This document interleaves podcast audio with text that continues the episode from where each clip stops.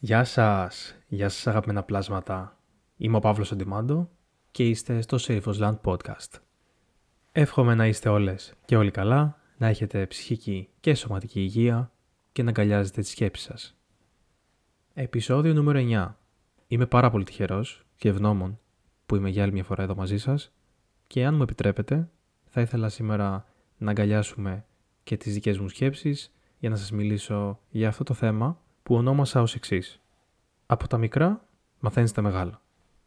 Πώς δηλαδή από τα ασήμαντα πάμε στα σημαντικά και αντίστοιχα από το τίποτα πάμε στο φως και στην ουσία. Από την ουσία θα μπορούσαμε να πούμε ότι έπειτα πάμε στην ύλη και από εκεί ακόμη παραπέρα. Αλλά για να το πιάσουμε από ένα αρχικό σημείο. Θέλω πολύ να σας διαβάσω ένα απόσπασμα που έχει να κάνει με την αρχαία ελληνική μυθολογία και για τη δημιουργία του κόσμου. Στην αρχή βασιλεύε το αιώνιο, το ατελείωτο, το βυθισμένο στο σκοτάδι χάος. Αυτό στάθηκε η πηγή ζωής στον κόσμο. Όλα από το ασύντελο χάος προήλθαν, και ο κόσμος ολόκληρος και αθάντη θεοί. Από το χάος γεννήθηκε η θεά Γέα, δηλαδή η γη, και η πανίσχυρα αυτή θεά που ζωγονεί κάθε τι που ζει και μεγαλώνει πάνω στο κορμί της, ακάλιε απέραντες εκτάσεις. Και μέσα στα άρχνα βάθη της γης το ίδιο μακριά από εμάς, όσο άπειρος και ολόφωτος ουρανός, γεννήθηκαν τα ζωφερά τάρταρα. Το φοβερό έρευος και η αιώνια νύχτα. Από το χάος, πηγή κάθε ζωής, προήλθε απέραντη εκείνη δύναμη, η αγάπη, που τα πάντα ζωγονεί και που τη λένε έρωτα. Έτσι άρχισε ο κόσμος να υπάρχει. Και από το χάος, το ατελείωτο, γεννήθηκε το αιώνιο σκοτάδι, το έρευος, και η μαύρη νύχτα. Και από τη νύχτα και το έρευος, γεννήθηκε ο εθέρας, το διάχυτο στο άπειρο φως και η ολόχαρη φωτεινή ημέρα. Το φως ξεχύθηκε πάνω σε ολόκληρο τον κόσμο και άρχισαν η μέρα και η νύχτα να ακολουθεί μία την άλλη. Εν συνεχεία, η παντοδύναμη και πλούσια γη γέννησε τον απέραντο γαλάζιο ουρανό που τη σκεπάζει από άκρη σ' άκρη και γέννησε και τα ψηλά βουνά που περήφανα υψώνονται ως τον ουρανό και ξεχύθηκε τότε πλατιά η θάλασσα που δεν σταματάει ποτέ ο αχώ της. Η γη γέννησε τον ουρανό, τα βουνά και το πέλαος. Και όλα αυτά μαζί πατέρα δεν είχαν. Αυτό που μόλις ακούσαμε είναι από το βιβλίο του Κουν Μύθοι και θρύλοι της αρχαίας Ελλάδας. Είναι μια σπάνια έκδοση. Ειλικρινά δεν ξέρω πού μπορείτε να το βρείτε. Εγώ προσωπικά το είχα μαζέψει σε ένα μπαζάρ και είναι μια έκδοση του 1965. Εάν προσέξατε καλά στο τέλος, τελειώνει το απόσπασμα λέγοντας ότι πατέρα δεν είχαν.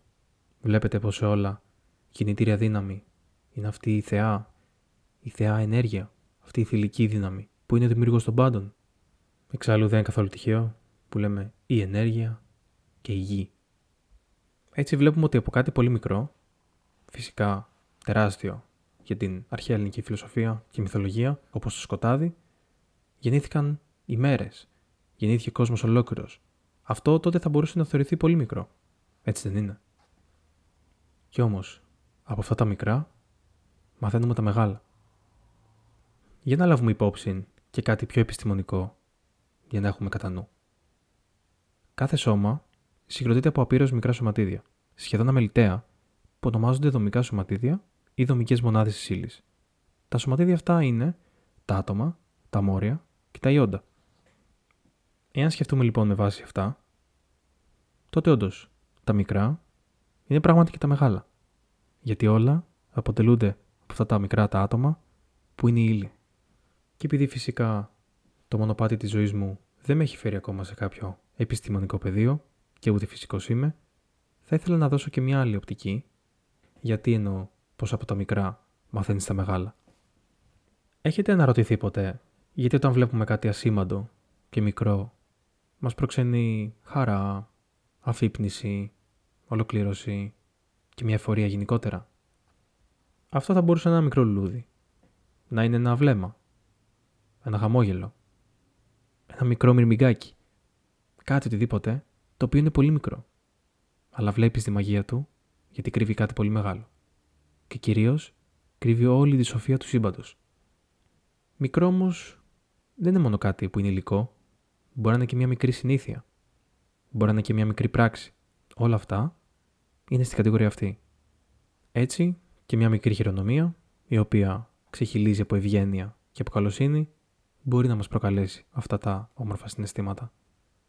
Προχθές, εδώ στο σπίτι μου, ενώ είχα τελειώσει με όλες μου τις δουλειές και έκλεινα σιγά σιγά τον υπολογιστή γιατί είχα τακτοποιήσει αυτά που ήθελα να κάνω, ετοιμαζόμουν να ξαπλώσω και ξαφνικά, με την άκρη του ματιού, δίπλα στην πόρτα, στην είσοδο του δωματίου, βλέπω ένα μικρό σαμιαμίδι.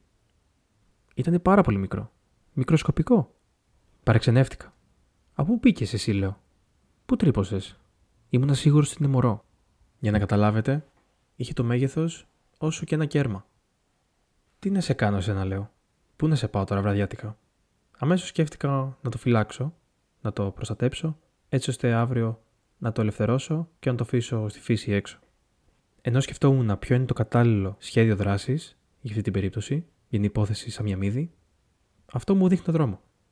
Ξεκινάει και αρχίζει και πηγαίνει σιγά σιγά προς το μπαλκόνι. Στα μισά της διαδρομής, γιατί είναι άθλος για αυτό το μικρό Σαμιαμίδη να διανύσει αυτή τη μεγάλη απόσταση, σταματάει και ήταν σαν να με κοίταξε. Εκεί κατάλαβα ότι ήθελε να μου δώσει ένα μήνυμα. Το μήνυμα ήταν πάρα πολύ απλό. Ότι ξέρεις τι, εγώ ξέρω ποιο είναι το μονοπάτι μου. Ξέρω που πρέπει να πάω. Βοήθησέ με να πάω εκεί απλώς. Μόνο αυτό σου ζητάω. Εν συνεχεία πήρα στα χέρια μου μια κάρτα. Σκέφτηκα να το βοηθήσω. Είναι το λιγότερο που μπορώ να κάνω. Του δείξα σιγά σιγά τον δρόμο, ανέβηκε πάνω και το άφησα ελεύθερο. Αφού έκρινα ότι είναι καλά και ότι ξέρει ποιος είναι ο δρόμος που πρέπει να πάρει, αμέσως μου ήρθαν στο μυαλό αυτές οι αντιλήψεις των προγόνων μας. Συγκεκριμένα μου ήρθε στο μυαλό η γιαγιά μου που έλεγε ότι αυτά τα μικρά σαν μια μύδια φέρνουν πολύ τύχη στο σπίτι και δεν πρέπει να τα πειράζουμε. Μα πώς γίνεται, λέω, να φέρνει τύχη αυτό το μικρό σαβράκι. Τι δύναμη έχει σε αυτόν τον κόσμο; Πώς μπορεί να με επηρεάσει εμένα; Αυτές ήταν οι σκέψεις του μικρού Παύλου κάθε φορά που υπήρχε ένα σαμιαμίδι. Πλέον το βλέπω αλλιώς. Για σκεφτείτε αυτό. Αυτό το μικρό σαμιαμίδι προκαλεί σε εμάς την αντίληψη να σκεφτούμε ότι μας φέρνει τύχη. Στην καλύτερη περίπτωση το μέγεθός του είναι όσο το μικρό μας δάχτυλο στο χέρι, παρόλα αυτά μας ασκεί τόση επιρροή και μας μαθαίνει κάτι. Έπειτα, όταν κινδυνεύει έξω στη φύση, έχει άλλο ένα χαρακτηριστικό. Μπορεί και πετάει την ουρά του και τη χρησιμοποιεί σαν αντιπρίσπασμο για τους θηρευτές. Συν της άλλης, έχει μια εκπληκτική ικανότητα να βρίσκει φωλιές και να τρυπώνει εκεί που δεν μπορείς να φανταστείς καθόλου. Έτσι λοιπόν, σκέφτηκα ότι ακόμα και ένα μικρό σαμιαμίδι, ένα τόσο μικρό πλασματάκι, που είναι φίλος μας, που ζει στη γη αυτή, έχει την ικανότητα να μας μάθει τόσο πολλά.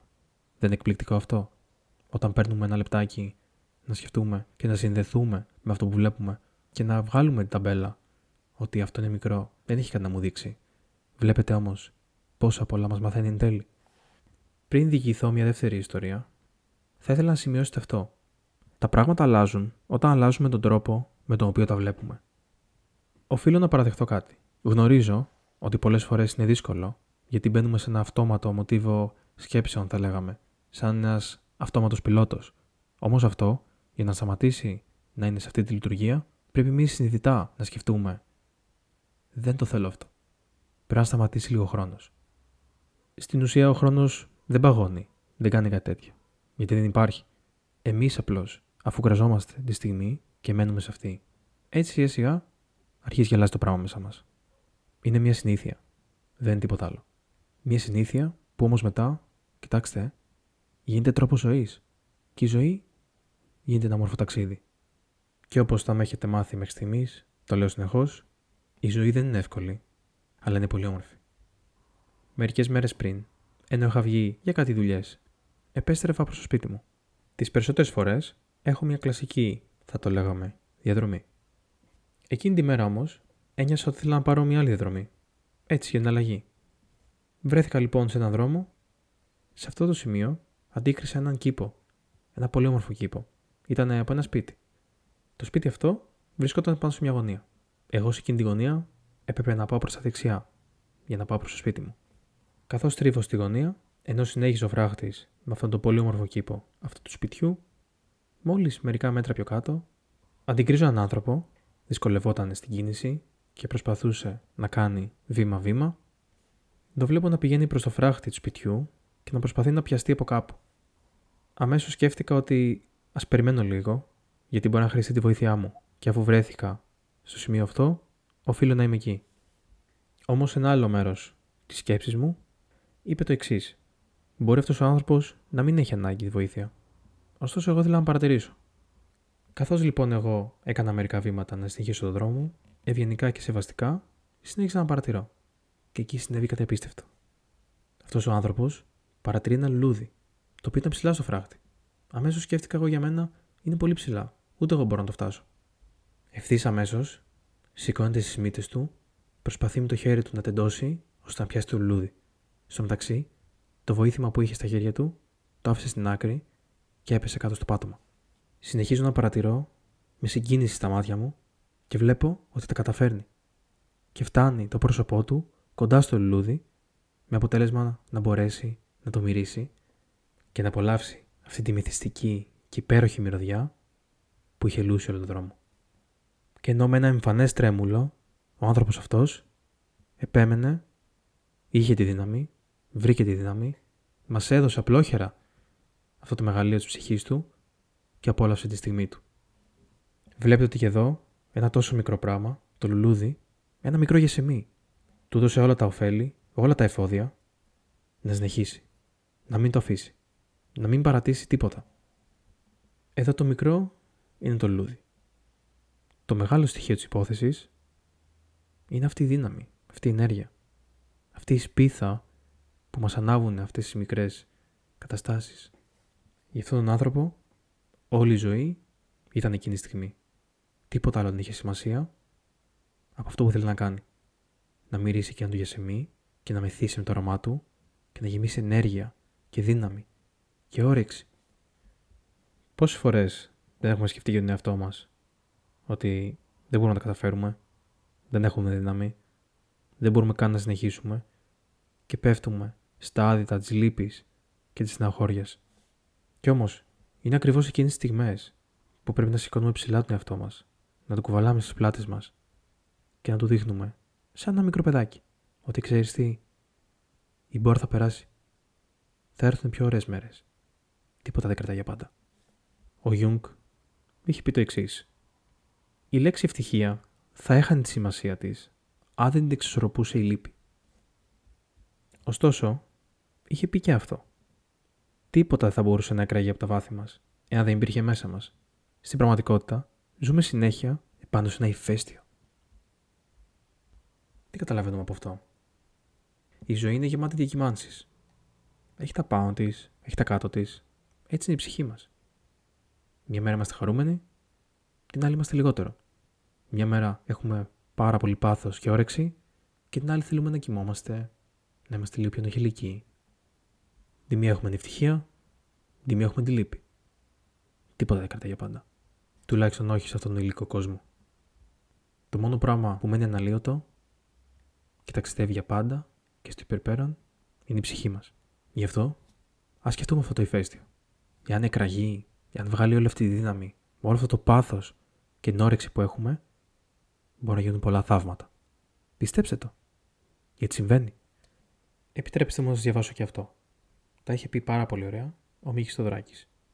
Να μάθεις να περιμένεις και να περιμένεις πάντα μαθαίνοντας. Και πάντα περιμένοντας να ελπίζεις και πάντα ελπίζοντας να περιμένεις, μαθαίνοντας την πίκρα. Πάνω ακριβώς σε μια τέτοια διακύμανση, ενώ χθες είχα βγει να πάρω το πρωινό μου καφέ, περίμενα να πληρώσω στο ταμείο. Εκεί, δίπλα στο ταμείο, υπήρχε ένας πολύ όμορφος και μικρός σκύλος. Το κοιτάω και με κοιτάει. Και μου χαρίζει ένα υπέροχο βλέμμα. Ένα τόσο φωτεινό, τόσο αθώο, ολοζώντανο και ολοφώτιστο. Στο μυαλό μου δεν ήταν τίποτα δυσερμήνευτο ή δύσκολο να καταλάβω. Ήταν άλλο ένα τρανό παράδειγμα ότι αυτό το πολύ μικρό πράγμα, αυτή η μικρή κατάσταση, το μικρό χαμόγελο του σκύλου, έχει τεράστια σημασία για μένα. Και μου έμαθε μέσα σε τρία δευτερόλεπτα ότι αυτό το μικρό βλέμμα και το μικρό χαμόγελο είναι κάτι πάρα πολύ μεγάλο. Κάτι πάρα πολύ σημαντικό και άξιο λόγου. Στο σημείο αυτό θα ήθελα να σας αφήσω με ένα απόφθευμα από ένα πολύ αγαπημένο μου επιστήμονα και συγγραφέα που δεν είναι άλλος από τον Stephen Hawking. Να είστε θαραλέοι, να είστε περίεργοι, να είστε αποφασισμένοι και να ψηφάτε τα εμπόδια. Είναι εφικτό. Αγαπημένα πλάσματα. Για άλλη μια φορά, φτάσαμε αισίως στο τέλος του επεισοδίου. Είμαι πολύ ευγνώμων. Σας ευχαριστώ μέσα από την καρδιά μου που ήσασταν εδώ και ακούσατε τις σκέψεις μου και εύχομαι να τα πούμε σύντομα στο επόμενο. Μέχρι το επόμενο, μπορείτε να βάλετε μια κριτική εδώ στο Spotify ή στο podcast της Apple και αν βρήκατε κάτι το οποίο σας έκανε να σκεφτείτε λίγο διαφορετικά ή σας έδωσε κάτι, θα σας παρακαλούσα πολύ να το μοιραστείτε με έναν ή με πολλούς δικούς σας ανθρώπους και αν θέλετε, στο link κάτω από το επεισόδιο θα με βρείτε σε όλα τα social. Ακόμα μπορείτε να βρείτε και το αντίστοιχο link εάν θέλετε να κάνετε μια δωρεά στο κανάλι και στο έργο μου. Να έχετε υγεία, να έχετε τύχη, να κάνετε όμορφες σκέψεις αλλά και πράξεις και μην εγκαταλείπετε. Συνεχίστε. Γεια χαρά.